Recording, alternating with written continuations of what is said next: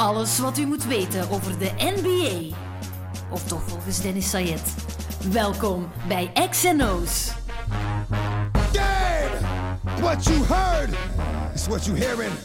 What you hearing? It's what you hearing. Listen. It's what you hearing. Listen. It's what you hearing. Listen. Het is bijna een maand geleden, maar de XNO's podcast is helemaal terug. Eerst en vooral nog de beste wensen voor 2019. Ook al zijn we al 22 dagen ver, die had u nog van ons te goed. Nieuwjaar dus, en het is nog geen maand ver, maar de NBA heeft alles behalve stilgezeten. En ook wij gaan hier niet stilzitten, want er komen heel wat leuke gasten aan. Volgende week journalist Hans van de Wegen. En de week erna gaan we eens checken hoe het gaat bij Retin Obassan in de G-League. En daarna staan er nog een paar grote namen op de planning, maar die hou ik voorlopig nog even voor mezelf. Eh, voor de eerste aflevering van 2019 ben ik naar Brugge getrokken voor een gesprek met een Leuvenaar, Dion Kools, alweer een voetballer die van de NBA houdt. Ja, het zijn de beste die er zijn. Weer wind en sneeuw doorstaan. Ik zit in Brugge in het intussen bijna antieke Jan Breidelstadion. Sorry, Brugge supporters, maar het is zo. Eh, ik zit hier met de rechtsachter van Club Brugge, nog altijd, Dion Kools. Uh, goedemiddag, welkom op de XNO's podcast. Nog een voetballer die fan is van de NBA. Nog eentje. Jullie zijn met meer en meer. Ja, ik denk uh, dat wel iedereen uh, stiltjes aan wat meer en meer uh, geïnteresseerd is in basket, aangezien dat uh, een van de tofste competities in de hele wereld. Hè. Ik vind het heel straf eigenlijk dat er zoveel zijn. ik heb er met Brecht en Jannik Toelen, Brecht de Jager en Jannik mm -hmm. Toelen al over gepraat met je ploegmaat, Mats Rits. Mm -hmm. um, zijn er eigenlijk meer bij Club Brugge? Want Mats die zei me toen hij nog bij KV Mechelen speelde dat er wel een paar waren die enorm NBA-fan zijn. nu zijn jullie al met twee bij Club. Mm -hmm. Hoe gaat dat? Uh, ik zit naast hem tijdens het ontbijt, dus altijd zo wel wat discussies over, uh, over een paar highlights of zo van, de, van een paar wedstrijden of, of een paar dunks dat we, dat gezien hebben bijvoorbeeld. Maar uh, ja, hij is een enorme Houston-fan, dus dan probeer ik hem een beetje op te fokken op, op, die vlakken als ze verliezen. Zeker nu dat af en toe eens van minder gaat, dan, is het altijd wel tof om het erover te hebben. Maar ja, zoveel, zoveel in onze ploeg bekijken basket niet echt. We bekijken wel soms als er iets ordinairs gebeurt, echt een een wereldplay, dan zullen ze het wel misschien gezien hebben, maar uh, echt, echt volgen doen ze niet. Echt. Jullie zijn de uitzonderingen op de regel bij Club Brugge. Dat is wel straf eigenlijk, want ik heb het gevoel, zeker als je kijkt naar Engeland, um, in de Premier League, mm -hmm. in elke ploeg zijn er minstens acht spelers die echt zot zijn van de NBA. Ik vind dat heel straf Ja, altijd. ik denk uh, bijvoorbeeld, wanneer was het deze week dat ze in Londen hadden gespeeld, ja. en echt helft van het stadion zal waarschijnlijk gevuld zijn door voetballers of, uh, straf, of celebrities. Ja, ik denk het wel. als ik soms zie dat sommige spelers van Ah, wat is het? Ik ken iemand die in Huddersfield speelt, dat hij gewoon in Londen zit voor, voor gewoon die wedstrijd te bekijken. Oké, okay, dat kan wel sim ah, simpel, maar ja, je moet nog altijd wel willen doen. Ja. Voor ons is het gewoon van Brugge naar Antwerpen rijden al, al, al, al te veel, soms, ja, bij wijze van spreken. Hey, maar dat, is, dat is belachelijk, hoe wij daarover over denken. Ik was dus bij een vriend die in Madison woont, in Wisconsin, en we gingen naar de Bucks kijken. Mm -hmm. En hij zei, ja, Milwaukee, dat is vlakbij. En vlakbij is dan anderhalf uur rijden. Hier is dat echt ja, voor ons ja. ja. andere kant van, van de wereld. Dan moet het bijna. echt wel de moeite zijn om het te doen, anders doen we dat gewoon. dat is een feit. Ja. Uh, voor we het verder over de NBA gaan hebben, uh, ik moet het je toch vragen, het is verplicht bijna. Het is geen gemakkelijk seizoen voorlopig voor jou, hè? Nee. Het is niet nee, gemakkelijk. Nee. Hoe ga je daarmee om? Ja, nu dat we het terug over voetbal ja, ja, maar uh, nee, ja. Het hangt allemaal het is, samen. Het je, is, je zal de link straks wel doorhebben. Ja, het is niet makkelijk. Hè. het is natuurlijk altijd... natuurlijk, als jonge gast wil je altijd natuurlijk zoveel mogelijk spelen. En dan als je dan niet op het veld staat, is dat natuurlijk niet, niet evident. Maar uh, ja, ben ik nog altijd even graag. Hè. Ik ben hier al een paar jaar, dus uh, dan wil ik, hoop ik zo snel mogelijk terug op het veld te zijn. En dan moet je gewoon hard werken. Hè. Mm -hmm. um, want ik wil het straks even met je hebben over hoe het er in de NBA aan toe gaat als je eigendom bent van een ploeg eigenlijk. Je hebt mm -hmm. weinig in handen. Uh, spelers die niet veel spelen. Ik was vorige week bij Leander de Donker bijvoorbeeld mm -hmm. in Wolverhampton. En dan ging het over van ja, ik speel niet veel, dus ik kijk wel, ik hou me wel fit en ik ben wel in mijn gedachten ergens bezig met een mogelijke transfer. Hij zegt niet van dat hij weg wilt of dat het Mhm. gaat gebeuren, maar ja, hij houdt het wel altijd in zijn achterhoofd. Ik veronderstel dat dat bij jou dan ook ergens wel het Tuurlijk, geval ik is. denk dat dat wel logisch is dat, dat we alle opties, op, uh, alle opties open houden. Hè. Maar uh, oké, okay, dat betekent niet altijd dat we direct weg willen, maar uh, ja, we moeten altijd voorbereid zijn op alles wat kan zijn. Hè. Als er plots een, een, een mooie oplossing komt voor, voor beide partijen, dan misschien voor mij. Ik heb, ik heb ook persoonlijk naar dat van Leander gekeken. En Mhm. ik, kon mezelf daar wel in vergelijken. Natuurlijk speelt hij nu wel goed. Hij heeft wel, uh, wanneer was het dit weekend gespeeld? Opnieuw Tegen, gespeeld, ja, tegen Leicester. ja, was niet, was niet slecht. Dus, heeft eh, lovend commentaar gekregen van de. Britse analisten. Maar ja, natuurlijk, dan snap ik hem ook wel als hij zegt van ja, als het hier niet was, dan misschien ergens anders. Maar dan moet je gewoon zorgen dat je altijd 100% klaar bent. En, en ja, dat hoort er bij, professioneel zijn, denk ik. Hè? Maar voor de Brugge supporters die zouden luisteren, je bent nog altijd heel graag speler van club. Tuurlijk.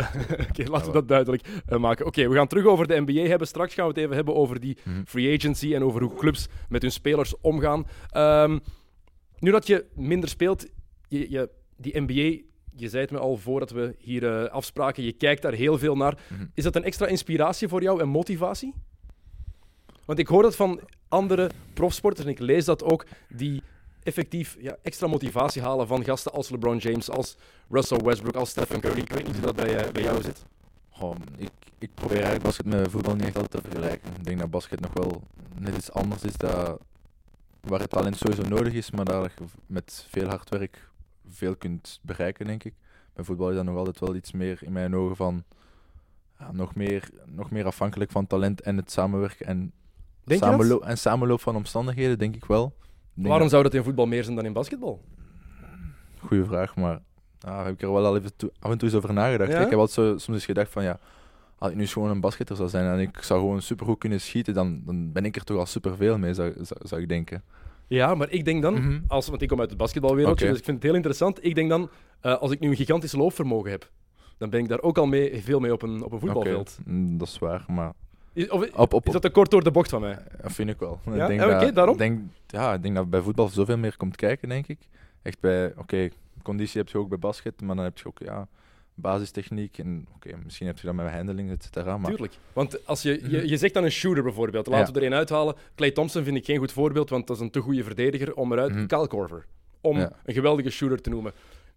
In de NBA is dat puur een shooter. Maar zet die op een iets lager niveau in de Euroleague bijvoorbeeld. Ja. En dan denk ik dat je, dat je zou schrikken van Mhm. de skills die hij nog heeft buiten enkel dat shot. oké. Ik denk dat dat heel moeilijk is. Dat, dat Mhm. zo, die skill guys, je hebt er sommige inderdaad. Als, je nu, als jij nu 2,15 meter zou zijn, ja, dan heb je genoeg aan gewoon kunnen rebounden en een screen kunnen zetten. Dat is dat ay, vooral wat ik soms denk. Mhm. Maar oké, ik denk sowieso als ik, ik, ik volg LeBron bijvoorbeeld op Instagram, als ik hem zie, hij, hoeveel dat hij traint en et cetera, zelfs los van, van, eh, van in het seizoen zelf.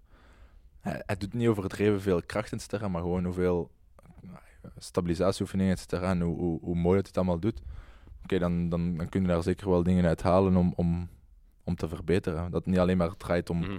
om kracht en wil, maar ook om, om, om je geest en, en et cetera, alles, alles erbij. Ja. Ja, LeBron is natuurlijk wel het meest extreme voorbeeld. Wat hij Mhm. voor zijn sport doet, voor zijn lichaam doet. Ehm, ik denk dat dat ongezien is eigenlijk in alle sporten. Cristiano Ronaldo is misschien Mhm. ook het beste voorbeeld, de beste vergelijking. Ja. Alhoewel dat dat meer een gesloten boek is in vergelijking met LeBron.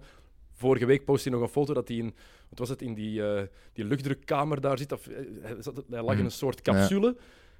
Voor mensen die claustrofobisch zijn, als ze daar naar keken, zouden ze al schrik gekregen hebben, denk ik. Want het zag er niet echt comfortabel uit. Wat mooi is ook aan LeBron, vind ik dat als hij bijvoorbeeld een- een wedstrijd wint of zo, dat hij gewoon een fles wijn open doet en dat hij dat iedereen laat zien. Dat vind ik fantastisch. Allee, dat toont het mooie aan hem weer, van dat hij een perfecte balans heeft tussen elk, elk moment eh, hard trainen en dan Mm. wanneer het juist kan, genieten van, van eh, de, kleinere dingen in Ja. het leven. Hè. Hij en, die, en zijn, de bananenbootvrienden. Hè. Chris Paul doet dat ook, Dwayne Wade natuurlijk. Zeker sinds hij getrouwd is met Gra- Mhm. Gabrielle Union zie je Mhm. meer en meer zo'n posts. Ehm, die generatie doet, doet dat, is echt de invloed daarvan, ah, daarvoor voor de, Ja. de jongere mannen, heb ik de indruk.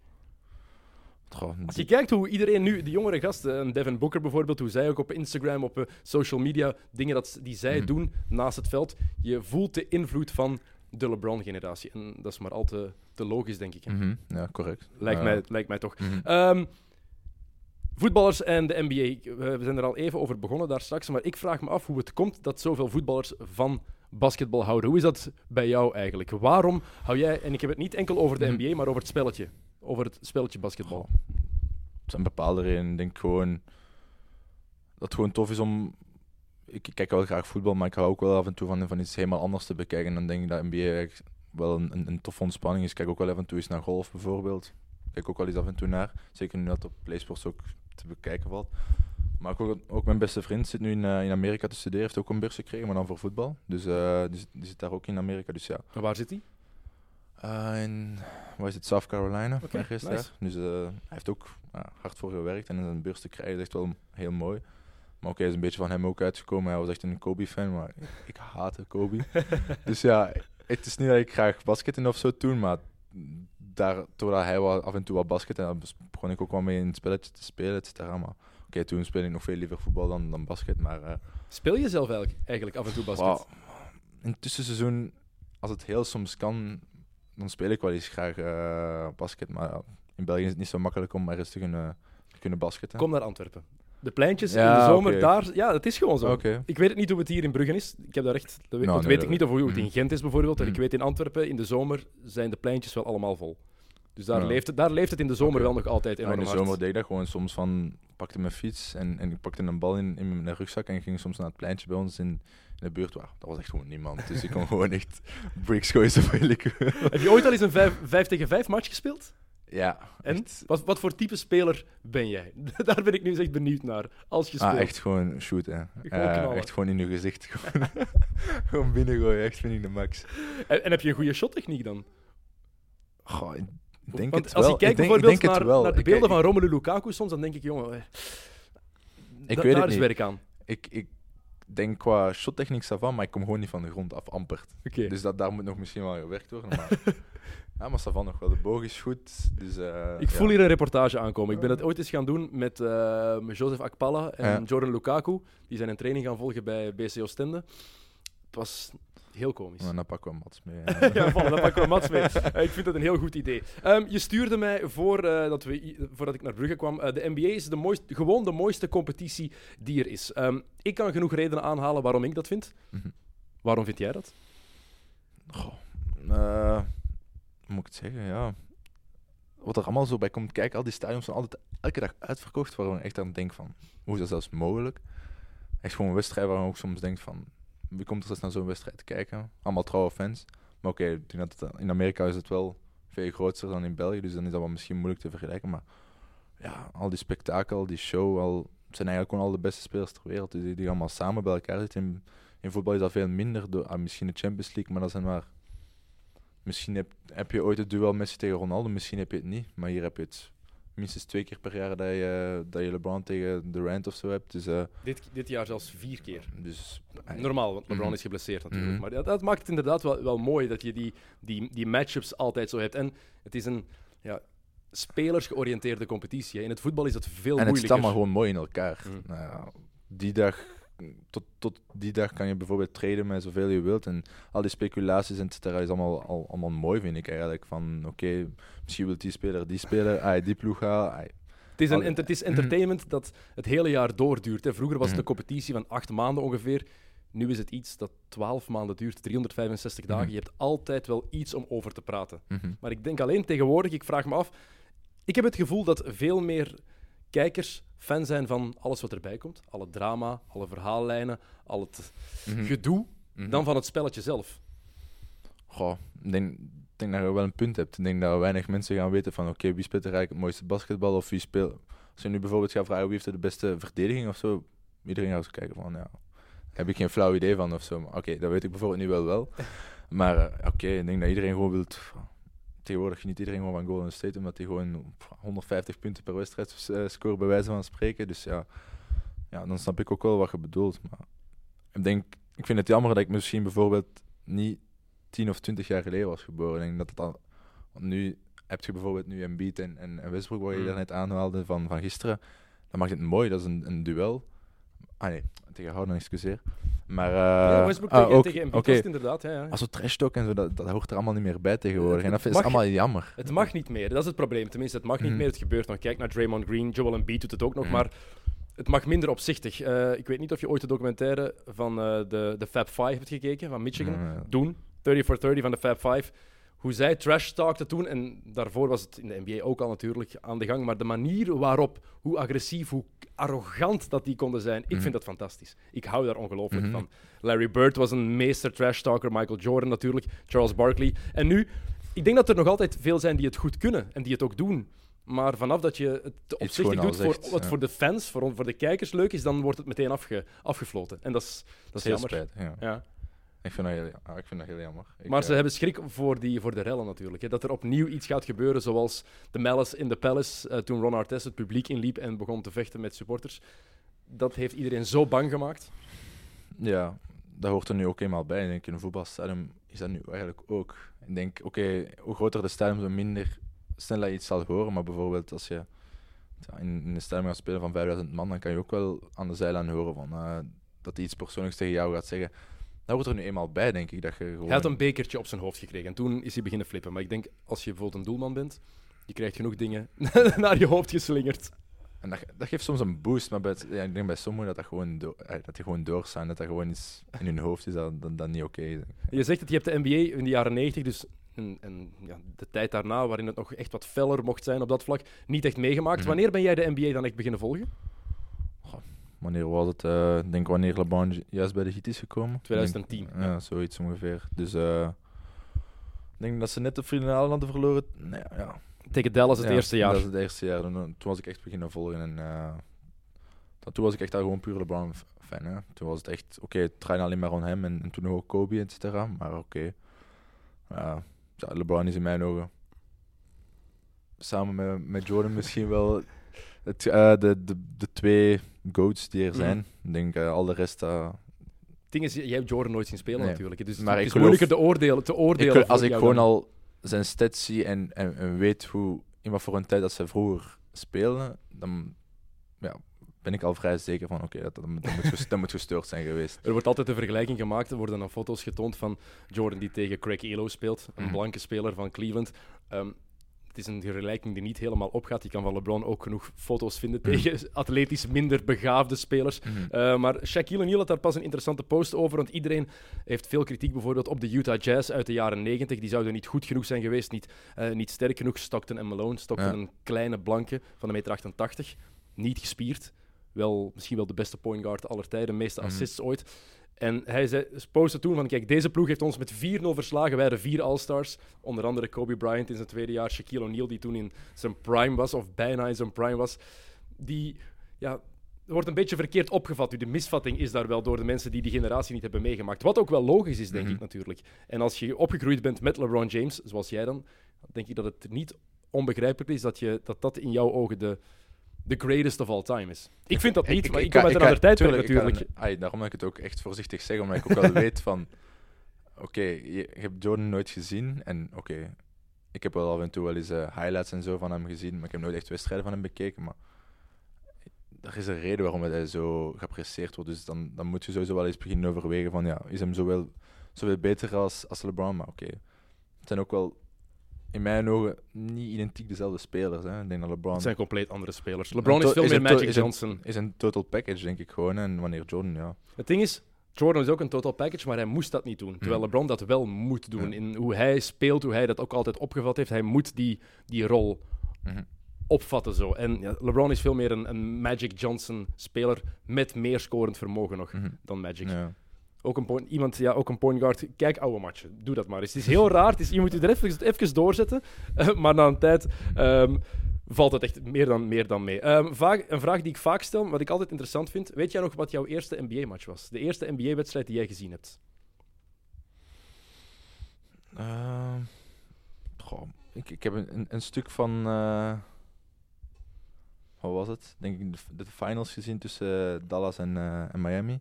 Maar de eerste wedstrijd dat ik echt helemaal heb uitgekeken, waar ik echt van genut was.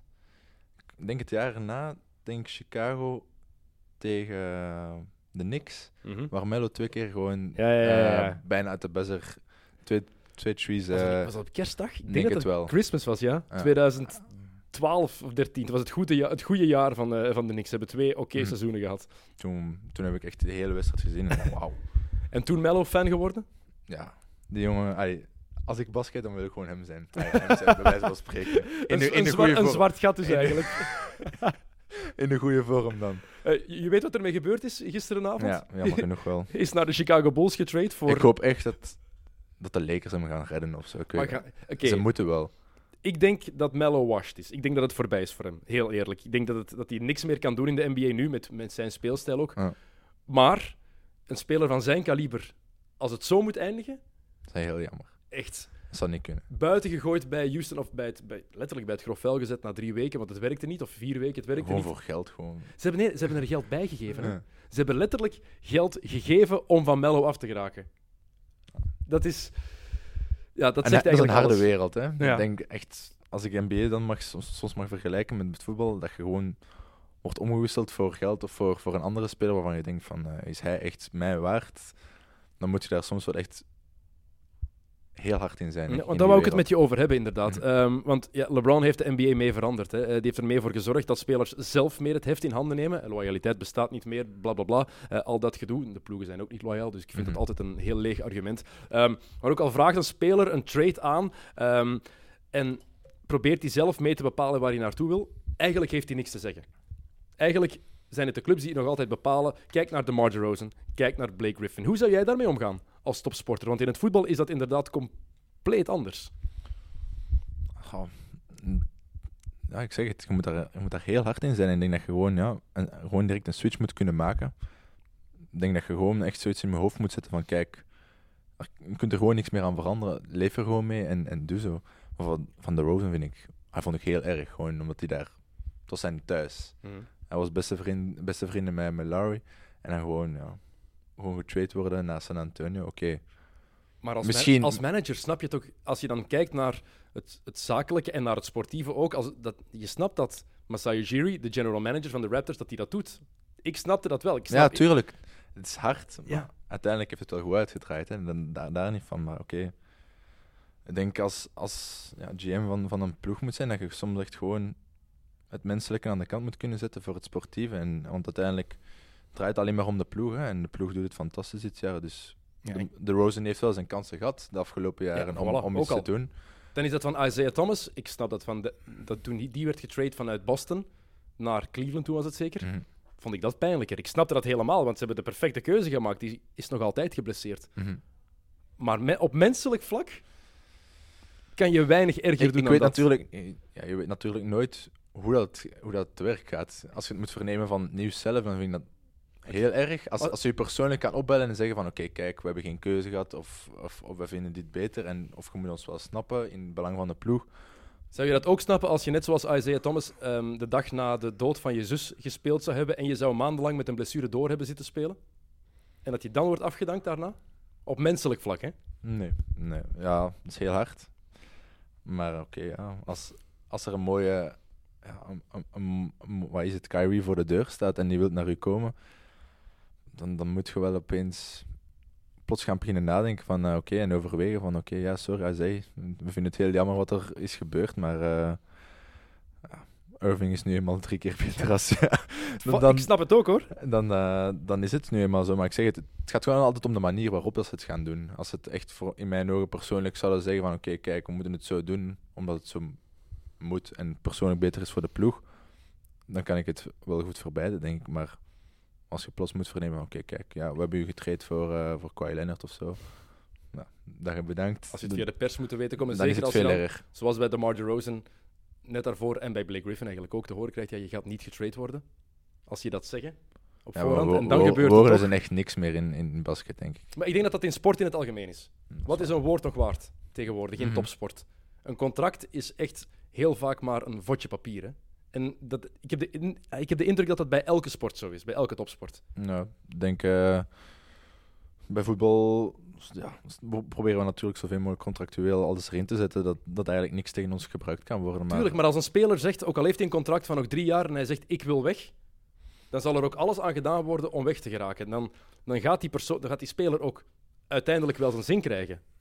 Het, is dan ook, ah ja, het is dan ook een beetje logisch van voor, voor beide partijen dat je er iets uit probeert te halen, hè, denk ik. Als, als, als ik nu bijvoorbeeld vandaag beslis om te zeggen van ik wil vertrekken en ze, ze houden me tegen om, om niet te vertrekken, dan heeft het eigenlijk weinig zin, want dan heb je een speler die, die niet eens wil blijven in de club en die nooit zijn 100% gaat geven. En, en een club eigenlijk die misschien in waarde zijn, zijn speler zal, zal verliezen. Maar als we dan teruggaan even naar die Kyrie en Isaiah Thomas trade bijvoorbeeld. Kyrie Irving had gezegd ik wil weg. Mhm. Had nog twee jaar op zijn contract. Ik trade Kyrie Irving niet. Echt, als ik general manager ben, een ploeg met LeBron James, heeft nog twee jaar contract. Ik hou hem sowieso dat jaar nog bij. En geen zin, jammer, spelen. En dan werd er gezegd, ja, hij ging een knieblessure faken. Hè. Hij ging dan zich Mhm. laten opereren.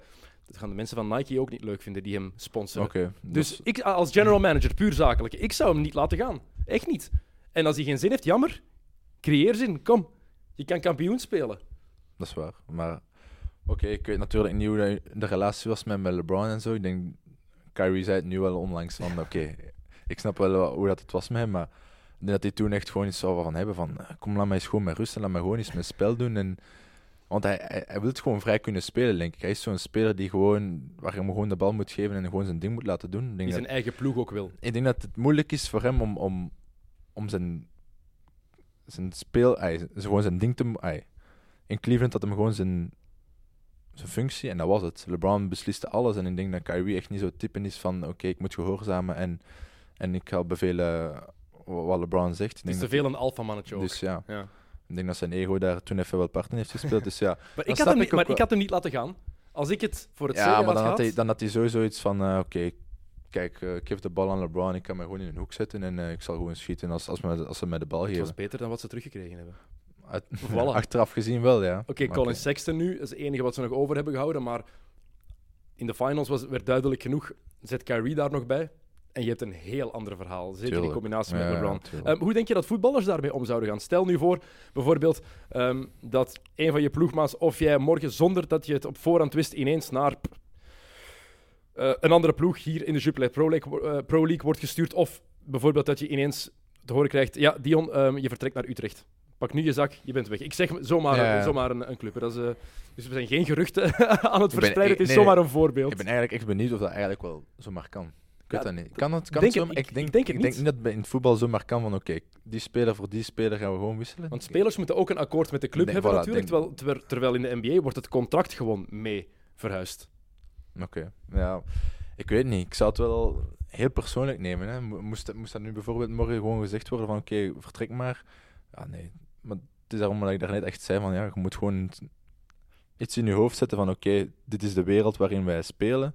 Dit is gewoon zo. En als dat gebeurt, gewoon die bladzijde omslaan en gewoon zo snel mogelijk proberen in die andere club te doen wat je het beste kunt. Hè. Maar je snapt dan wel, ik snap daardoor wel beter en beter en meer en meer dat spelers ook niet meer loyaal zijn Tuurlijk. naar een bepaalde club.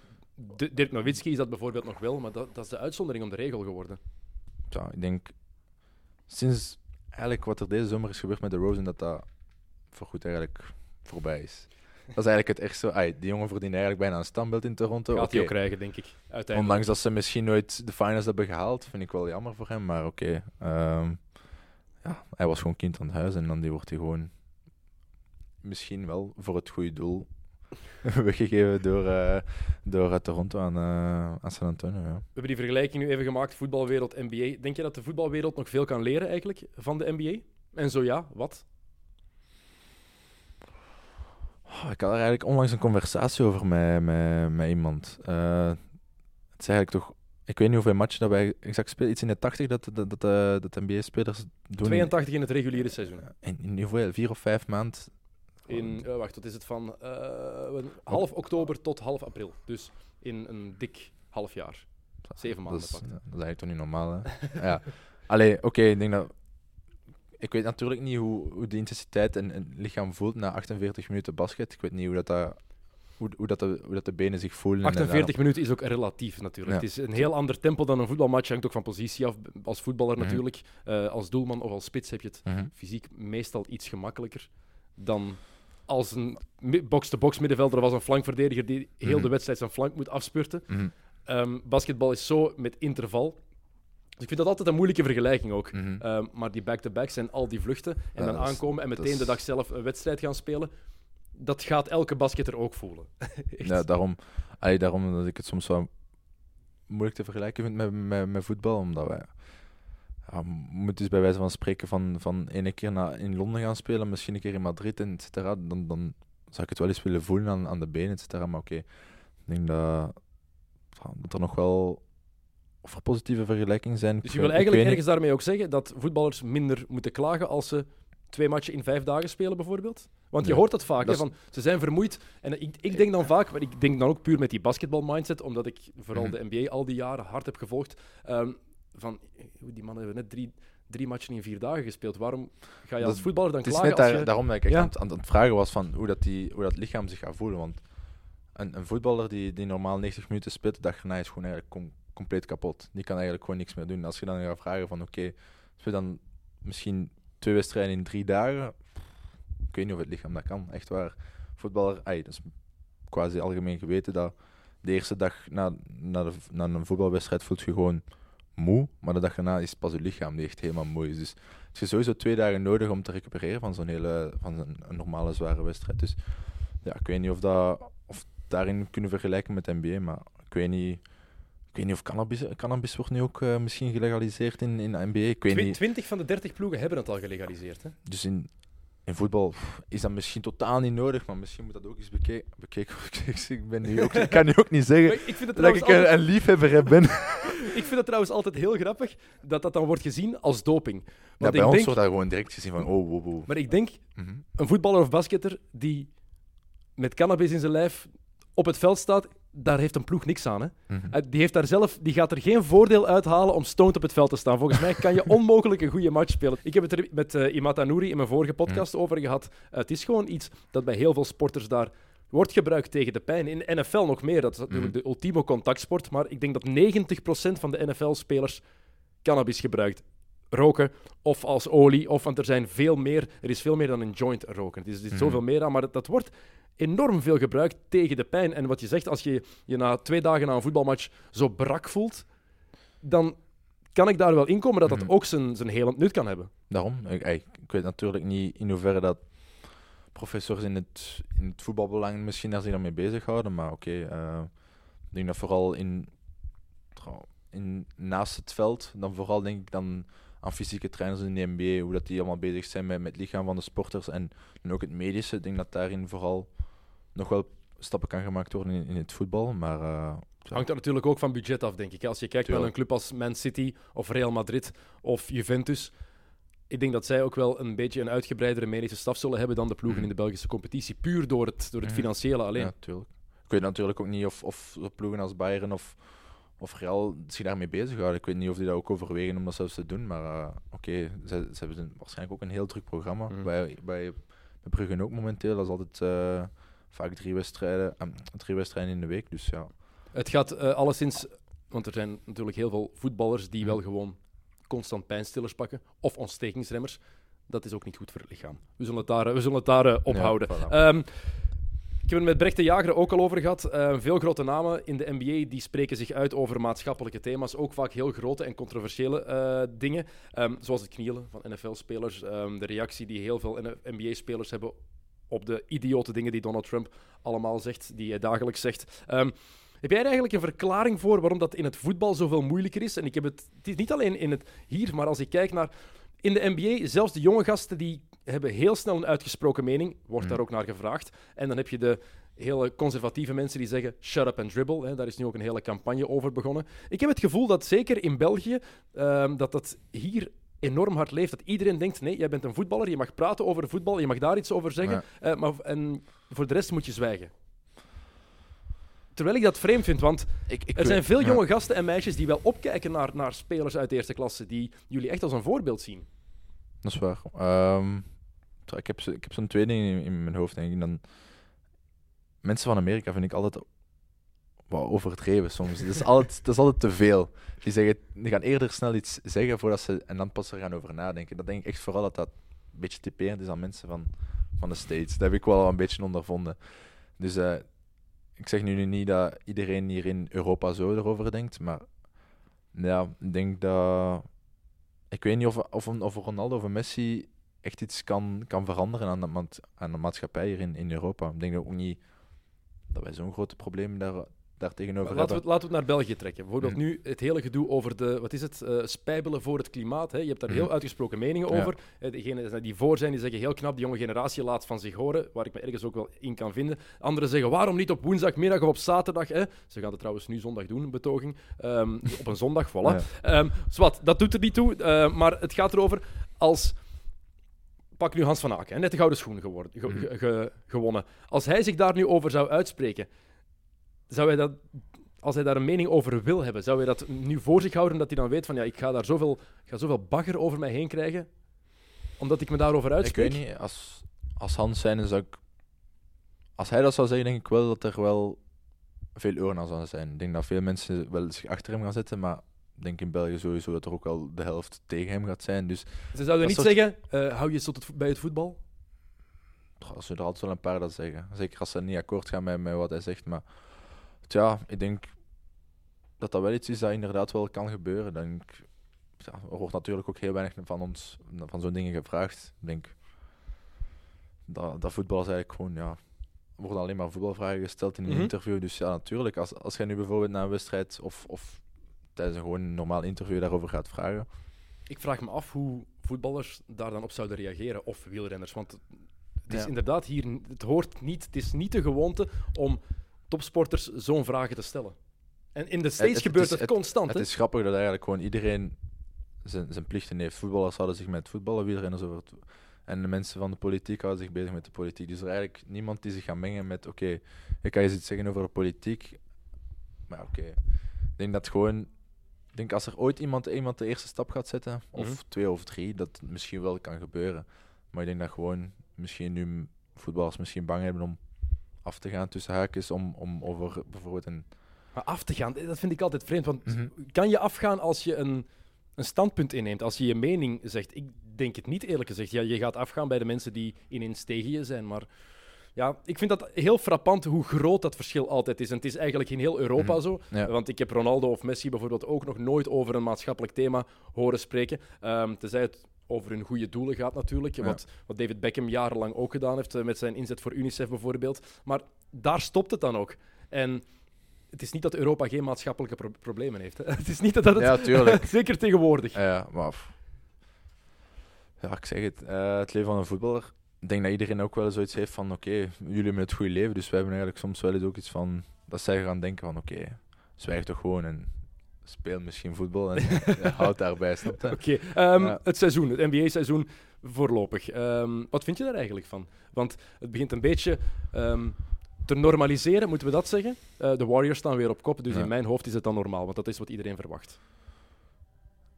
Terwijl we hier eh, achter ons, ik weet niet of jullie dat horen, maar het domino van Clouseau wordt hier gespeeld in eh, de catacomben van het Jan Breidelstadion. Dat is al mooi. Ik denk eh, Jelle Vossen zijn muziek. Is dat zo? ja, het kan wel goed zijn. maar eh, dit seizoen... eh, het is gewoon heel frappant hoe goed het Westen is tegenover het Oosten. Dat was al een paar jaar, maar daar moet echt iets aan gedaan worden. Maar is dat zo? Want het Westen is in de breedte sterker, maar als je kijkt naar de top in het Oosten, die top 5, correct. Maar als je Milwaukee, Toronto, Indiana, Philadelphia, Boston. Die vijf alleen. De rest boeit niet. De rest is echt... Ah ja, dan, dan, dan krijgen we Brooklyn.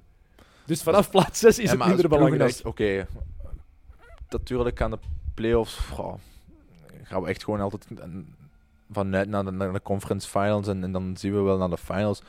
Maar oké, als een ploeg zoals, wat is het, Charlotte op de achtste of zevende plaats staat, kan eigenlijk gewoon niet in mijn ogen. Hè. Dat kan, ey, dat kan, ey. Al, met alle respect voor, voor de Hornets, maar oké, als een ploeg, waar, waar zit in het westen? Ik vind, het erge is, ik vind Charlotte eigenlijk nog een goede ploeg. Die zijn gewoon ondermaats aan het spelen in mijn ogen. Ik vind het ja? nog een deftige in- ploeg. in oké. Bijvoorbeeld Kemba Walker, goede speler. Je hebt, je hebt Nicola Batum daar, Tony Parker van de bank. Oké, het is het, het, Mhm. het lijk van Tony Parker. Ja. Maar ja, je hebt daar zoveel. Maar ja, in het Westen, het probleem is natuurlijk, dan heb je ploegen die daar de, de play-offs misschien niet gaan halen. En daar wou ik het eigenlijk met je over hebben. Want ja, je- ja, iedereen praat altijd over wie wordt kampioen. Ik vind dat nu nog veel te vroeg. Dus Ja. Ik vind het interessanter om te praten. Ja, wie gaat daar in het Westen de play-offs halen? Of misschien beter, wie gaat ze missen? Want als je kijkt voor de achtste plaats, Sacramento, de Lakers, Utah, de Ja. Clippers, de Spurs, de Rockets. Het, is op een, z- het ligt allemaal zo dicht bij elkaar, allemaal op een zakdoek. Ja, persoonlijk hoop ik gewoon dat de Lakers het gaan halen. Dat als. LeBron-fan. Ja, tuurlijk. Goh, ik hoop dat hij echt gewoon snel fit is, want allee, Het is raar, hè? het is echt schandalig hoe slecht dat die zijn zonder hem. Ik vind dat nog meevallen. Meevallen? Ja, maar als je, Cleveland kon niet Zonder- winnen. Cleveland kon niet winnen zonder LeBron. Hè? De, de. Lakers hebben nu al vijf of zes keer gewonnen. Wat is het? Ik denk dat ze zes en acht zijn zonder hem. Omdat Kuzma gewoon soms een dag heeft. Dat, Maar is, het, dat is het enige. maar Als hij gewoon slecht schiet, dan dan zijn de Lakers echt gewoon niks. ze hebben ook veel blessures gehad natuurlijk. Het was meer dan LeBron. En nu is Lonzo Ball ook zes weken uit. Heeft zijn voet Ja. heel stevig omgeslagen. Ehm, ja, het is wel trouwens... Jij als LeBron-fan moet dat zeker hard voelen. Hoe raar is het om LeBron James geblesseerd aan de kant te zien staan?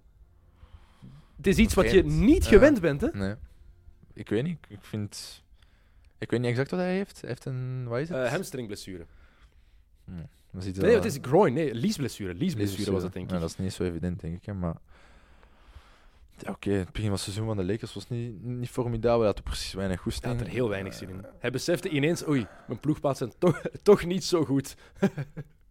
Oké, zijn, zijn cijfers zijn lijkt misschien niet zo indrukwekkend, maar hoe dat hij zijn ploeg gewoon doet draaien.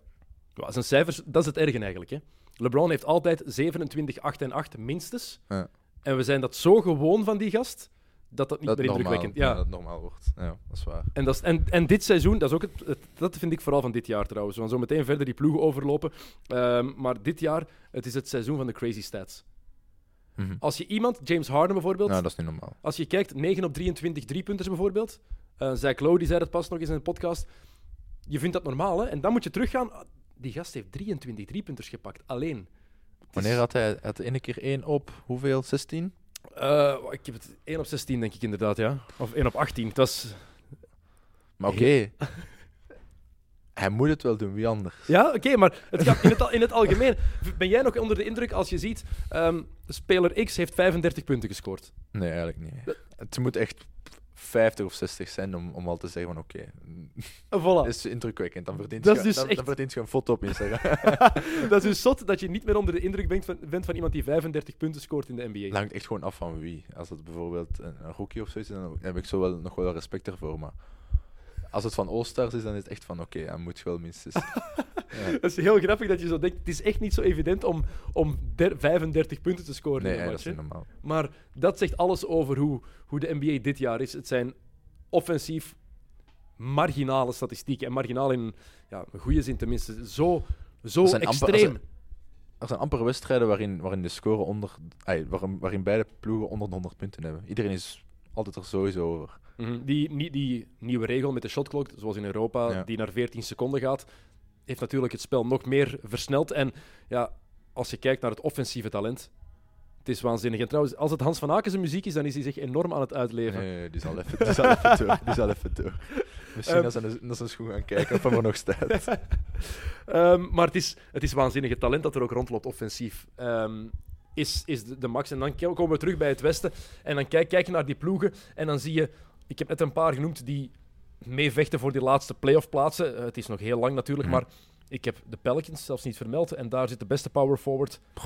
Ik vind het echt ik vind het erg. Ik, ik hoop gewoon echt dat hij weggaat. Hij doet daar gewoon echt zijn tijd. Sorry, hij doet echt zijn... Anthony, hij- Anthony Davis moet gewoon weg van Wat zijn ze nu op dit moment? Orleans. De Pelicans zijn 22 en 25 en staan, eh, even kijken, eh, p- p- drieënhalve match achter op de achtste plaats. Dus eigenlijk nog niks verloren. Maar ja, iedereen zegt ook, de Pelicans, dat die zo slecht zijn. Maar Zo Julius slecht, Randle, zo slecht zijn die niet, maar... niet breed Ik genoeg voor het Westen.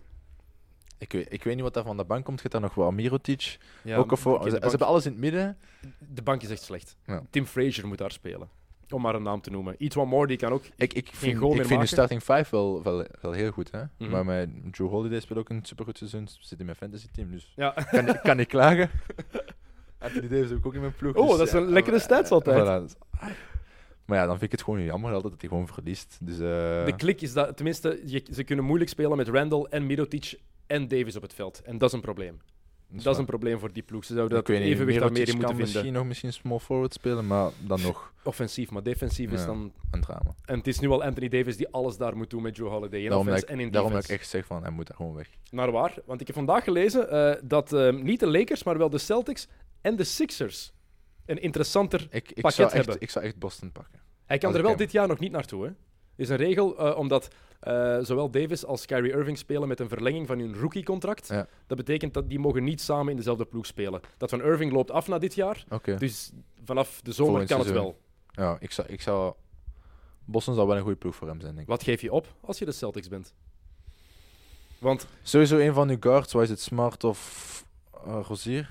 je, je, moet veel opgeven. Hoor. Het is Anthony sowieso Davis. een van hè. hem. Ik vraag het, als ik de Pelicans ben, de general manager, vraag ik het hele huis. Hè. Ik wil alles.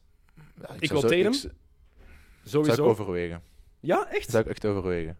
Als je Irving en Anthony Davis hebt... Ja, ik ben, ja, ik ben nog altijd op Tatum Island. Ook al speelt hij een, een beetje een kakseizoen voor zijn talent. Ja, hij heeft een sophomore slump. Ja, dat is niet erg, hè. Dat gebeurt niet helemaal, maar... dat gebeurt inderdaad. Maar je ver- ik verwacht... Ik, ik, wil, ik wil meer, ik zal het zo zeggen. Ik wilde meer. Die gast is zo getalenteerd. Mhm. Heeft te veel met Kobe getraind deze zomer. Heeft te veel naar Kobe Misschien geluisterd. Dus wat geef je op? Een guard, oké. Ja. Jij geeft Tatum daar ook bij op? Zou ik wel overwegen, ja. Oké. En dan moet je sowieso nog één of twee draftpicks opgeven. Het is Anthony Davis, hè? Ja. Misschien wel de meest Eerlijk, hij, hoe, getalenteerde. hoe oud is hij? Hij is 25, 26. Hij heeft Eh, nog zoveel jaar te gaan. is gedraft in 2012, toen was hij, werd hij 19 dat jaar, of was hij 19. Dus eh, zeven jaar later ja, wordt hij 26 dit jaar. Ja. Ik heb daar echt al over nagedacht. Ik vind dat echt, hè. ik vind dat zo erg als ik hem gewoon soms zie in zo'n kutploeg. Maar jij zou hem dus liever naar de Celtics zien gaan dan naar de Lakers, als LeBron-fan? Goh. Want heel veel. LeBron-liefhebbers die zijn, dan- zeggen dan subjectief, ja nee, hij moet naar de Lakers gaan. Jij lijkt Ik weet, me niet dat of, anders ik, te weet, zien. ik weet niet of dat zal passen. Oké, waarom niet? Mm, tja. Oké, ik denk dat LeBron zich automatisch wel kan aanpassen aan, aan, aan Davis, maar eh, oké. Je moet zoveel ballen in zijn, ah, je moet zoveel bal in zijn hand hebben dat. Het was met Irving ook geen probleem bij Cleveland, hè, als je die twee samen zag. Nee, ik weet het niet. Maar ik, ik, ik zie hem gewoon veel beter fitten bij, bij Boston dan bij, bij Lakers, jammer genoeg wel. Ja. En eh, die andere optie, Philadelphia, Waarom zelfs? waarom niet? M- Samen met Embiid. Fra- Maar wat, wat gaat je daar dan wel voor Ehm? Ben Simmons? Ben Simmons. Dat is iets waar ehm eh Zach Lowe het al vaker over heeft gehad in zijn podcast. Bill Simmons heeft het daar ook over gehad. ehm, dat dat eigenlijk een goede trade zou zijn voor beide partijen. Want Simmons kan dan spelen in het tempo van Elvin Gentry, die heel graag serieus op tempo basketbal speelt. En je krijgt nog iets meer dan degelijks terug voor Anthony Davis. Mhm. Het Ja. zal meer moeten zijn dan Simmons alleen, maar je kijkt bedenkelijk. Je bent, je bent ik geen. Ik, ik, heb, ik heb er eigenlijk nooit over nagedacht. Denk eens na of dat je een frontlinie hebt met Davis en een beat. Nee, maar je het gewoon op, op, op, op point guard zetten. Dat weet ik niet. Maakt toch niet uit? Maakt niet uit. Ze zet Anthony Davis op point guard desnoods, maar je hebt, je hebt die twee. Ja, oké. Ja, oké, dat werkte ook goed met, met, met Boogie vorig jaar. Hè. En, Dus kom, ja, ja. en, en Embiid is wel nog een iets betere defensieve speler ook. dank je. En jonger als Cousins. Ik weet niet of het zou matchen, maar het kan. Ik heb altijd zo mijn twijfels met, met twee echt grote, twee, twee, twee grote De centers. Twin Towers, echt. Ja. Het, is maar, het heeft een paar keer gewerkt vroeger. Duncan en Robinson en Olajuwon en Sampson in, back in the day. Ehm, maar ja, Anthony Davis, ik denk dat hij ook weg zal gaan. Als ze de playoffs niet halen dit jaar, is hij sowieso... Ik Minste- hoop het echt voor hem. Heeft er Hij zelf heeft, hij heeft gewoon echt al vijf of zes jaar van zijn carrière gewoon verspe- Ze- het verspeeld. is al zijn zevende seizoen, hè. Niet Het is nu al zijn zevende jaar en heeft twee keer is de gewoon- playoffs gehaald. Het is gewoon erg, want in mijn ogen... Oké, hij is ge- geen MVP waardig dit seizoen, maar hij zou echt gewoon eens MVP moeten kunnen worden. Hij heeft alle kwaliteiten om eh, dat te worden. En ik denk dat hij misschien zelfs het meeste talent heeft van elke power forward die ik ooit heb zien spelen. Die, die gast kan alles. Mhm. Letterlijk alles. Ehm, wie nog alles kan en waar jij ook fan van bent, en nog een ploeg die de playoffs niet gaat halen, eh, de Dallas Mavericks en Luka Doncic. Ik ben blij dat jij ook lid bent van Team Luka. Wie is er, wie is er geen fan van die jongen, echt waar. Wa- waar- waarom ben jij er zo fan van? Ten eerste is gewoon gestoord hoe jong dat die, die, die... Hoe oud is hij? 19? Ja, 19, geboren in 1999. Ik, ik, ik zit, ik zit soms met jongens in de kleedkamer van ook 1999 en die jongens die zijn misschien net afgestudeerd van school en hij zit daar gewoon ja, de belangrijkste buckets te maken voor zijn ploeg. Gewoon alles te beslissen in zijn ploeg, wat volgens mij niet makkelijk moet zijn voor al die mannen. Maar ja, als een jongen van 19 jaar je hele ploeg gaat dragen, Is dat niet het strafste eigenlijk, dat hij op die leeftijd al, en als rookie, als Europeaan, dat hij al meteen de sleutels van die ploeg in handen heeft gekregen? Want het is overduidelijk, Dallas is zijn ploeg. ik heb wel bang dat hij wel eens een zware terugval gaat hebben. Dat denk ik echt. Waarom? Waarom Ik heb, denk je gewoon- ik, heb, ik heb geen idee. Alles lijkt een beetje mee te vallen nu. En ik denk dat er een moment gaat komen dat allemaal even... Maar het is niet zijn eerste jaar als prof. hè. Ik denk dat dat zijn grote voordeel is. Die kerel heeft, net drie jaar, heeft al drie jaar bij Real Madrid gespeeld. Zijn, heeft zijn debuut gemaakt twee maanden na zijn zestiende verjaardag. Is MVP weet- geworden van de Champions League in het basketbal, van de Euroleague. Mhm. MVP van de Spaanse competitie op zijn negentiende. Oké, maar ik weet natuurlijk niet hoe dat in zijn hoofd is. Hè. Als, hij, als hij al begint te, te zweven nu, dan is het een slecht teken. Maar als hij het gewoon echt normaal vindt wat hij allemaal aan het doen is en nog beter wilt worden, waar is het nu? Hij heeft net zijn eerste triple-double. Ja. Ja, oké, dan, eh, Giannis. zit er wel allemaal wel een mooie, een mooie toekomst in. Wat ik positief vond, ik had pas een interview gezien van hem met uh, Chauncey Billups.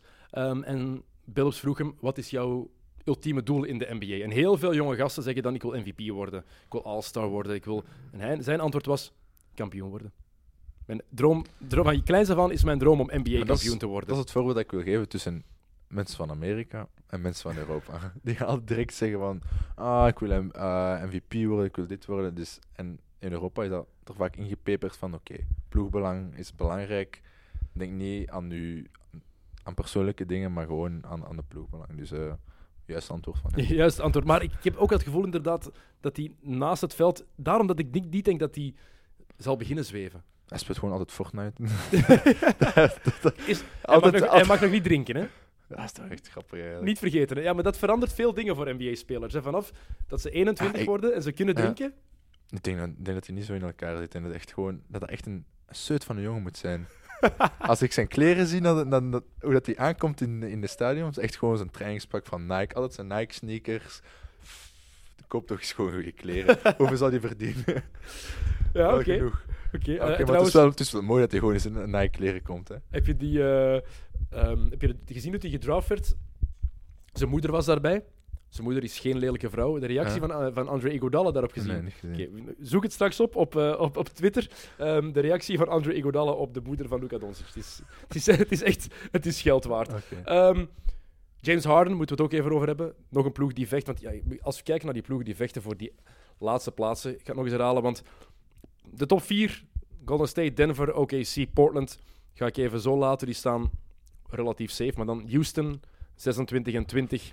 Spurs 27, 21, Clippers 25, 21, Utah nu zesde, eh, achtste 26, 22. Dan de Lakers op een match, Sacramento op anderhalve match, Minnesota 22 en 24. Dat is de eerste ploeg met een losing record. Ehm, en Houston had, wat is het, vier weken geleden ook een enorm losing record. En dan is James Harden, ook al heeft hij vannacht verloren tegen Philadelphia, eh, en heeft het he- heel moeilijk gehad met Corey Brewer, wat jij me daar straks ook liet zien, wat hilarisch was trouwens. Ehm, Harden is belachelijk.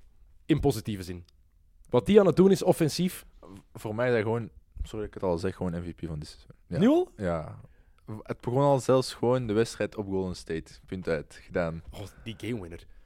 Gewoon, ook, ook gewoon wat die scheids allemaal deed. En gewoon, niemand praat meer over, over dat KD met zijn hele lichaam over de zijlijn lag. hoe, hoe kan je dat missen? Echt waar. Dat snap ik ook niet. Dus oké. Was, er- bijna even, het- het was bijna even gênant als die, die offside eh, op, met inworp. Van, wat was, was Ja, dat bij jullie? onlangs. Nee, wat was het? Tegen welke match was het weer? Ik weet het niet. Het, Ik het maakt niet, zaterdag was, maar... het maakt zelfs niks meer uit. Het was zo gênant. Ik, Ja. weet, ik denk dat zelfs dat van Durant nog gênanter was. Ah, kom aan. Ik denk dat hij gewoon... Hij moet volgens mij kleurenblind zijn geweest. Het parket en, en de gele kleur niet zag. Dat was zo, zo overduidelijk. Maar niemand praat meer over dat, gewoon omdat James Harden... Gewoon iedereen... Hij, gewoon die video's van mensen die filmen van, van in de stands en dat hij gewoon heel de Oracle Arena gewoon stil heeft gekregen. Pff, mooi. Maar het ding is ook met Harden. Iedereen weet die- wat hij gaat doen. ja, ergens wel. Een paar opties. Hè. Ofwel die drive, ofwel de step back, ofwel de eurostep. Je kan er niks aan doen. Hè. Je kan er bijna niks aan doen.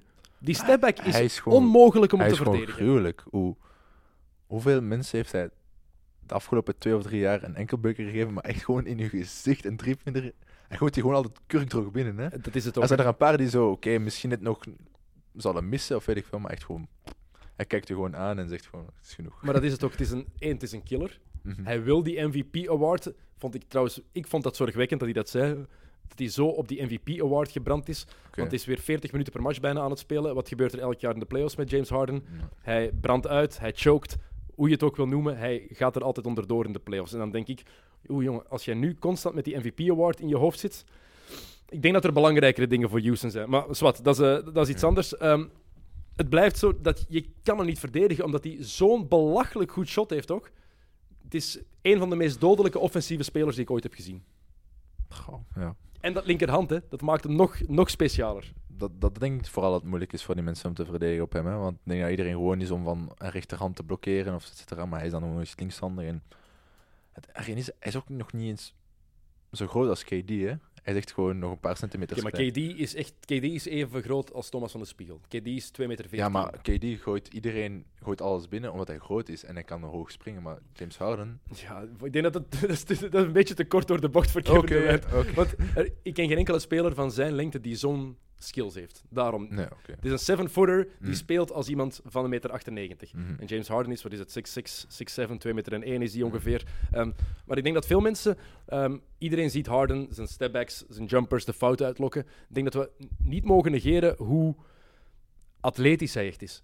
Dat is een Hij lijkt niet zo. blok atletisch, graniet, hè? Ja, tuurlijk. En hij is Wat- snel. Hij is mobiel. Je kan daar letterlijk niks tegen doen. Hij kan als een, een, als een stormrammer doorgaan en hij kan die mobiliteit hebben om langs je te gaan. Hij kan over je heen dunken als hij wil.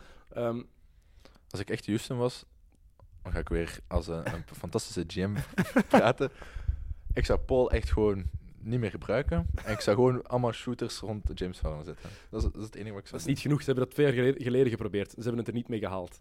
Als, als, je, in- als je wat is het, game 6 tegen, of game 7 tegen Golden State 0 op 8 heeft Trevor Ariza gegooid. Ja, oké, maar ik heb het over het jaar ervoor. Toen is het niet gelukt. Vorig jaar, inderdaad, Paul heeft die blessure opgelopen.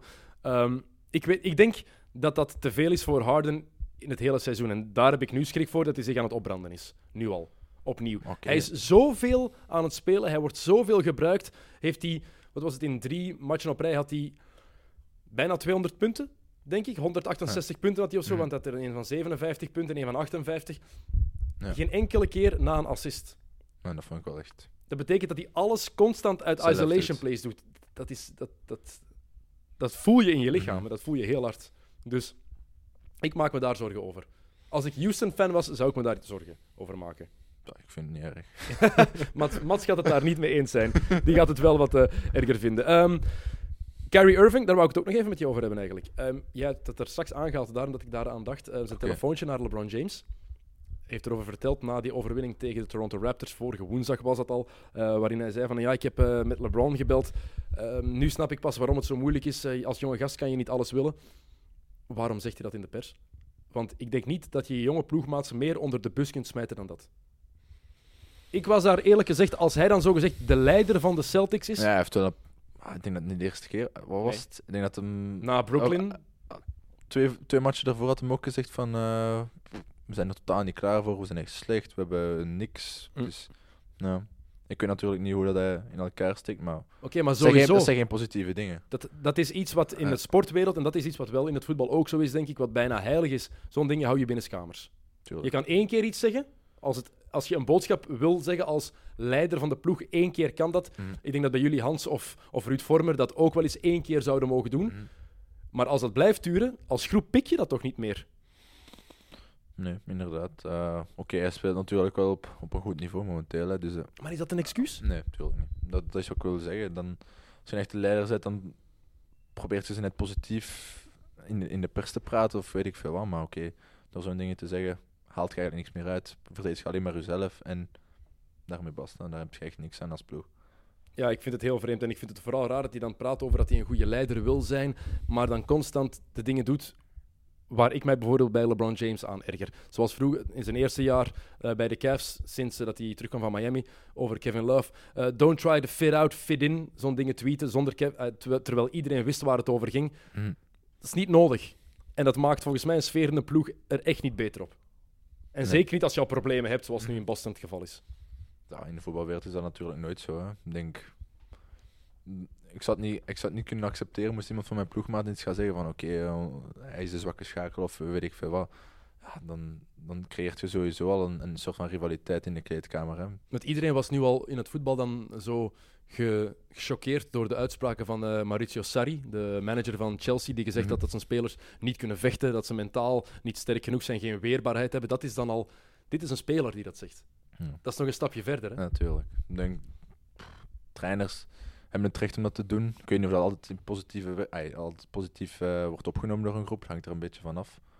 Maar als speler zijn, dan heb je niet echt het recht om te zeggen hoe dat de ploeg moet spelen. Of, of, of dat spelers vooral slecht zijn. Dat, dat vooral, dat zegt je niet.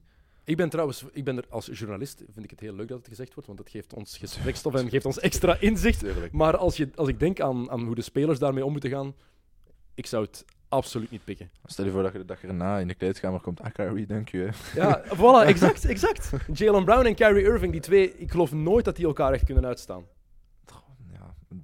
Zijn daar allemaal zo wat van die ego-trippertjes daar in Boston. Dus eh, ik ben echt benieuwd hoe, dat, hoe dat de kleedkamer daar in, eh, in zijn werking zit. Eh, Boston, halen ze de top 4 nog in het oosten? Nu zijn het Philly, Indiana, Toronto en Milwaukee van onder naar boven. Hmm. Ik denk het niet. Ik denk dat eh top 4 eigenlijk wel vrij, vrij vast staat. Misschien daar nog wat onderling kan wisselen tussen de Pacers en Philly en, en Toronto en de Bucks. Maar Moeilijk. Ah, ik, de Pacers verrassen mij echt wel Ja, vooral. hè. absoluut, absoluut. En het, is- het ding is vooral, het is meer dan... Ze verdedigen gewoon van tussen. Het is niet normaal. Mhm. Daar heb ik echt een paar video's van gezien van hoe dat die verdedigen. Ja, uiteindelijk hebben die Niet zoveel, hè. Oladipo speelt eigenlijk geen fantastisch seizoen. Wie is op één na beste speler daar? Sabonis, hè. Miles Turner, Sabonis. Ja, Ja. ik wil net zeggen, dat zijn de namen die je moet noemen. Dan is het straf dat zij nu derde staan in de Eastern Conference. Maar dat is gewoon... Dat is het verschil, hè. Ik denk dat daar allemaal geen ego-trippers zijn. Die weten allemaal perfect wat ze willen. En die zitten in een positieve flow die, eh, dat daarin vooruit stuurt. Dus eh zorgt, er, zorgt er wel voor dat ze daar op die derde plek staan. Hè. Ehm, heb- we hebben nog niet beslist hè, wie de playoffs nu gaat halen in het, in het Westen. We springen een beetje van de hak op de tak, maar voor we gaan Ik- afsluiten zometeen vind ik wel dat we de onderste vier, we zullen de bovenste vier behouden. Dus Golden State, Denver, OKC en Portland zijn vier locks. En dan is het Spurs vind ik ook zeker. Spurs sowieso erin. Nou, Popovic gaat er sowieso wel, zal er sowieso wel Ik ga regelen. een pak moeten geven. Ik heb een weddenschap met een collega. eh, omdat ik, ik had in mijn preview gezegd: dit wordt het jaar dat de Spurs de playoffs niet gaan halen. En ik, ik ben al, eh, ja, al langer aan het twijfelen dat ik. Ja, dat het het grappige aan de Spurs is dat er altijd van die jongens zijn waar we nog nooit hebben gehoord, die gewoon het, het, het- de meubelen redden van, van, eh, van Popovic. Bryn Forbes, Derek White. eh, wie heb je daar nog? Die er zijn er zo. Davis Bertans nog zo één. Elke wedstrijd is er wel iemand die, die, zich, die boven zijn verwachtingen speelt, dus ai, dat is altijd wel welkom. Maar Oké, de Spurs sowieso. Zijn er al vijf. Houston, denk ik wel, denk het wel. Clippers, Clippers niet. geen Clippers. Die zie ik echt wel nog een, een, een terugval hebben. Dan is het tussen Utah, Lakers en de Kings. De Lakers. Kings, dat we die zelfs moeten noemen. Grappig eigenlijk. ja, eh, ik zou sowieso de Lakers zetten. En dan is het Utah of Sacramento. Utah of Sacramento. Hmm. Ik zou toch voor de Jazz gaan. Dat lijkt mij ook verstandig. Die Rudy Gobert is een fantastisch seizoen aan het spelen. Eh, onder de radar opnieuw. En Donovan Mitchell begint ook weer Mm, deftig Ik had te hem ook in spelen. mijn ploeg gezet, Gobert. En af en toe had ik toch wel iets van, ah, hij pakt toch eens van meer rebounds. Ja, oké, maar als je die ziet spelen, die is Ja. zo belangrijk voor die ploeg. Hij is de Hij reden dat ze van de daar terug Hij staan. komt wel van de bench. Wanneer was We het? blessu- we- is ook wat eh, blessuregevoelig af en toe. Ehm, nog één dingetje voor ik je laat gaan. Ehm, het All-Star Game. De supporters mogen daarop stemmen. De media stemt erop. De spelers stemmen daarop. Ehm, je hebt de eerste stemmingen waarschijnlijk ook al zien binnenkomen. De eerste Mhm. resultaten. Als jij eh, je starting line-up mag maken, want we gaan het even doen zoals we het moeten doen. Ik vind het belachelijk trouwens. Dat ik heb ook gestemd. Je mag zo meteen je keuze geven. Maar het eerste, het is Ah. trouwens belachelijk dat Oost en West, dat je daar nog tussen moet kiezen. Hè? Ja, want uiteindelijk is het de captains die gewoon kiezen. Maar oké, wie- hoe worden de captains gewoon de twee De twee met de meeste stemmen. Ah, meest uit het oosten, meest uit het westen. Maar maak daar toch gewoon... Laat toch gewoon De tien meeste de tien beste spelers van de hele NBA. Maakt niet uit oost of west, want het is niet meer oost tegen west. Dus waarom zou je dat nog zo kiezen? Mm. Want in het oosten moet je gaan zoeken als je All-Stars nummer 11 en 12 moet zoeken. Wow. Ah, voilà. Je moet echt nadenken wie je een kans gaat geven Ja, Oké. in, om daar... eh, Pascal Siakam is kandidaat om All-Star te worden. Ik had het ook gezien op Instagram. Om maar te zeggen. Misschien wel terecht. Ja, maar in het Het- westen... Oké, in het westen is dat Mike. Conley gaat bijvoorbeeld opnieuw geen All-Star zijn. Weer al niet. Of alweer niet, moet ik zeggen. Dan, dan Ja, wringt dat toch een tuurlijk. beetje. Ja, daar moet wel iets aan veranderd worden. Maar ik denk dat ze daar ook wel hopelijk na dit seizoen ook wel iets aan gaan veranderen. Oké, jouw starting line-up. Eh, Oost en West. We zullen met het Oosten beginnen. Eh, drie frontcourt en twee backcourt. Spelers. Eh, we gaan beginnen met wie? Embiid sowieso. Wie had ik nog gepakt van... Ja, dat is Misschien even kijken ja ik ga je de standings erbij geven, inderdaad. Leonard sowieso ook. En Giannis. Ja, niet, moeilijk. Ik denk dat iedereen dezelfde starters Ja. heeft in het Oosten. Dan de guards heb ik... Ja, Kyrie heeft iedereen denk ik ook. Die Dan tweede spot is moeilijk, hè? Heel moeilijk. Eh, keuze tussen, wie was het? Oladipo en... Goh, wie was het? Kemba zeker? Of D'Angelo Kemba. Russell? Ik heb het meer voor Beal. Oké, Ah, Beal. Ja, ja, absoluut. Ja, ja, zeker. Bradley Beal. Maar Russell is ook wel Ja, ik- even aan, het- aan het komen kijken om, om toch even die, die plek te bemachtigen. Maar oké, eh, ik zou toch voor Beal gaan. Beal, ik vind ik een, Ja. mooi, dat is een mooie starting line-up. In het westen dan, frontcourt en backcourt zullen eerst de backcourt pakken, maar ik denk dat die redelijk gemakkelijk, redelijk vast staat. Twee guards. In Ja. mijn ogen zijn er maar twee opties, dus ik weet niet wat jij Ja. vindt. Onze chef Stef. Voilà. Steph Curry en, en Harden. Ja, inderdaad. Ik denk iedereen heeft die twee. Iedereen, maar dan de frontcourt. Ik had, zo, ik had sowieso Davis gepakt. Voor mezelf. Mhm. LeBron. En eh, ik heb Luca gepakt, maar eigenlijk zou ik wel PG willen pakken. Want Paul Luca, George. staat Luca bij de guards of bij de frontcourt? Ik denk bij de frontcourt. Ja, Ja. toch? Ik denk het wel. Hebt Ja. Dat is mooi. Maar ik ben aan het denken, ik- ik had, want ik heb daar met eh, Max Whittle in eh, de DM-podcast Ja. vorige week nog ook een discussie over gehad. Ehm, omdat hij in die frontcourt zo. Maar het is gewoon erg dat je bijvoorbeeld zo'n zo'n speler als Lillard gewoon niet kunt vernoemen. ook al. En Mhm. frontcourt, Kevin Durant, Paul George, Nikola Jokic. Het zijn drie, Jokic. die, die zou ik bijvoorbeeld, die drie staan in mijn Ja. starting line-up. Want Paul, eh, LeBron James, veel matchen gemist. En in het begin was hij niet geëngageerd. Voor mij is dat Mhm. dan evenredig. Maar het is natuurlijk Het is zo'n wilde. Het is natuurlijk gewoon je eigen keuze. hè. Het is zo'n wilde. Ik heb zoiets van... KD, nee, dank u. Al die KD-haters. Paul George heb ik het wel voor. Dus ja, het is kiezen tussen Paul George of, of Luca. Maar soms heb ik het gevoel van, wat gaat Luca wel daar doen? Hij, is niet, hij gaat daar niet een achterwaarts eh, dunk beginnen passeren voor, voor iedereen. Dus ja, soms bal- moet je soms zo... ah, die gaat die ballen gewoon omhoog gooien. Naar iedereen. ja, oké. Assist na assist na assist. Ik ben echt benieuwd. Echt waar. Ik ben eh, ook benieuwd. eh, en vooral, ze gaan, de, ze gaan de draft uitzenden. Hè? De dat vind ik mooi. draft. Ja, dat was ook live. Maar wat is het? Die, Derrick Rose gaat gewoon misschien... De, dat zijn alleen maar de stemmen van de supporters. Hè? Dus de media Oké, oké. en de eh, spelers zelf moeten daar ook nog bij. Die hebben samen ook nog 50%. Dus ik geloof nooit dat Derrick Rose gaat starten. Dwayne Wade staat er ook bij. Hè? Gewoon omdat zijn laatste jaar is misschien ik, ik vind ja, heel mooi, maar ik vind het belachelijk. Sorry. Ja. Die gast verdient geen All-Star plek op dit moment. Nee. Jammer, maar helaas. Maar jammer Zelfs genoeg- niet in het Jammer oosten. genoeg staat wel in het, oosten. Oké, Dion, ehm, ga je niet te lang meer ophouden. Ehm, ik wens je veel succes nog bij Club Brugge. Dank ik hoop dat je terug wat speelminuten krijgt eh, binnenkort. Ik En anders, ja, eh, op de bank wat NBA kijken. ik weet niet hoe je dat gaat oplossen, maar jullie zitten daar soms met iPads. Misschien, misschien is daar een, een, een mogelijkheid. Ja. Stel je voor, gewoon een wedstrijd bekijken op de bank. Even een, een wedstrijd niet eens live, gewoon een wedstrijd van de avond, van de nacht zelf. Die al gedownload hebt. Condensed game, gewoon even kijken. No way dat Ivan Leko daarmee gaat kunnen lachen, Ja. denk ik. En echt misschien een wedstrijd tussen de Knicks en Atlanta of zo. Oh ja, zo- zo'n heerlijke... oh, Atlanta en Cleveland. Als je echt wilt genieten, Ja, dan, is, dan is het dat. Alright, Dion, bedankt om tijd te maken. Ehm, en jullie, abonneer jullie op de XNO's podcast, op de DM-podcast die er morgenavond aankomt. En geef ons gerust een review.